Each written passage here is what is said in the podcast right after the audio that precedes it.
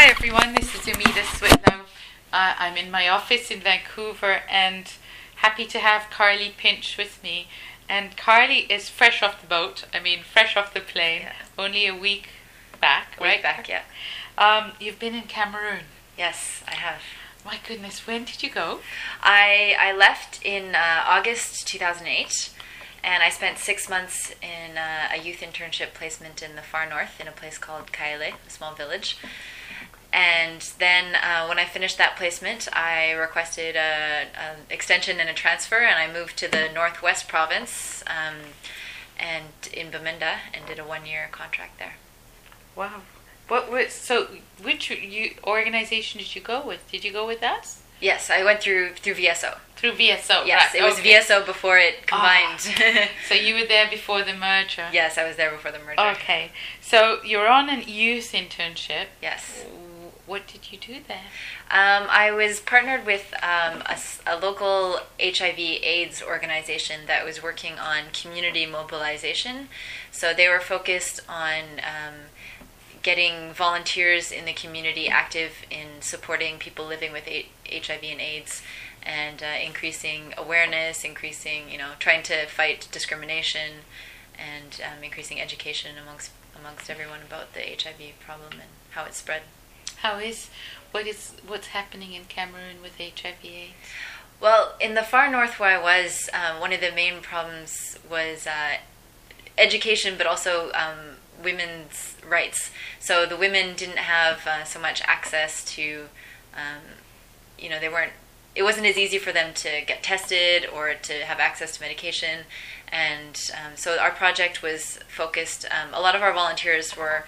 Uh, just community members, a lot were women, and they were just out there trying to convince people, you know, convince men to allow their women to get tested or their wives to get tested Oh. because they weren't the wives weren't allowed to get tested without their husband's permission. It's a very Muslim society, Okay. and they weren't they they had to get their husband's permission for everything.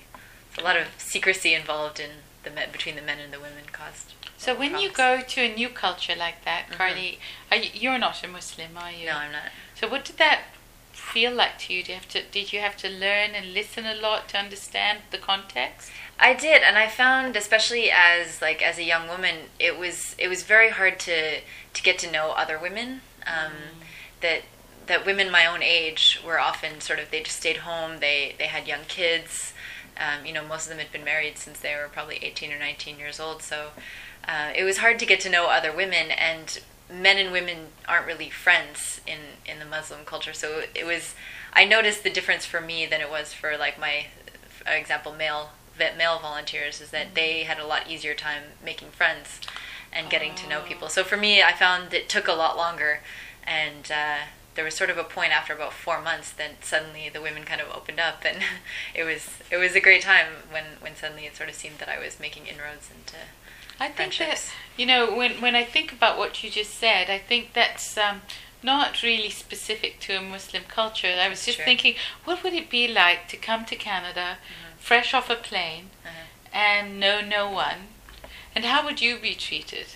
And I'm thinking that Yeah. they they would probably treat you much more in, in a more welcoming way in Cameroon than a stranger in Vancouver would meet That's- would treat you. That's true in a lot of ways because uh, when you arrive somewhere, it's very obvious from like the way I look and the everything about me that You're I'm new. a stranger.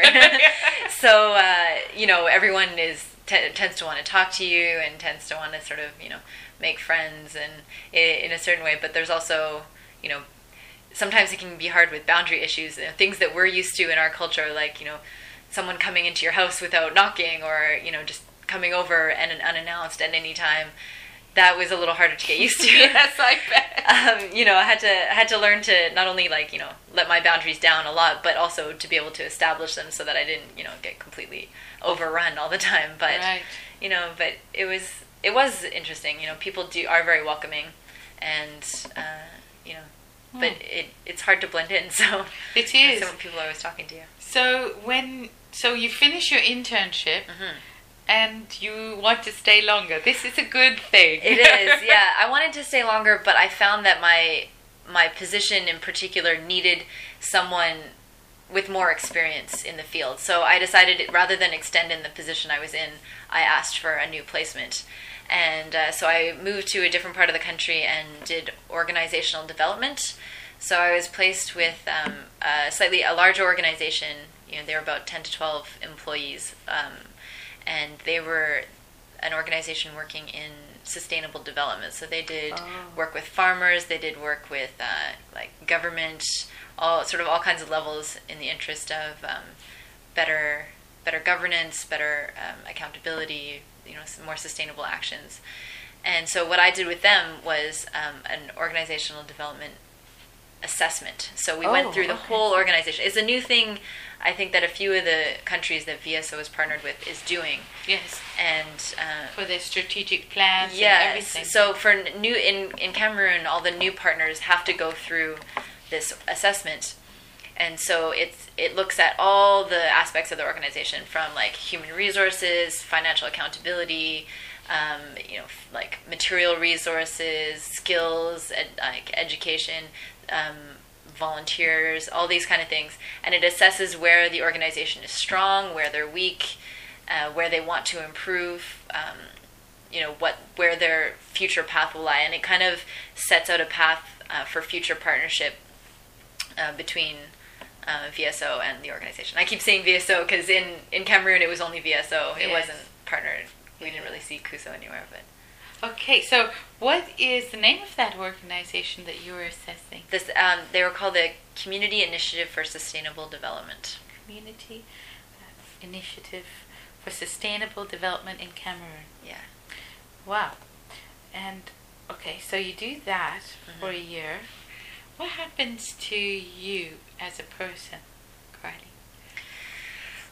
You look so well and healthy, so that's one thing I want to say. Yeah, Everybody can't see you, but you look l- fantastic. You look like uh, you're healthy and doing good.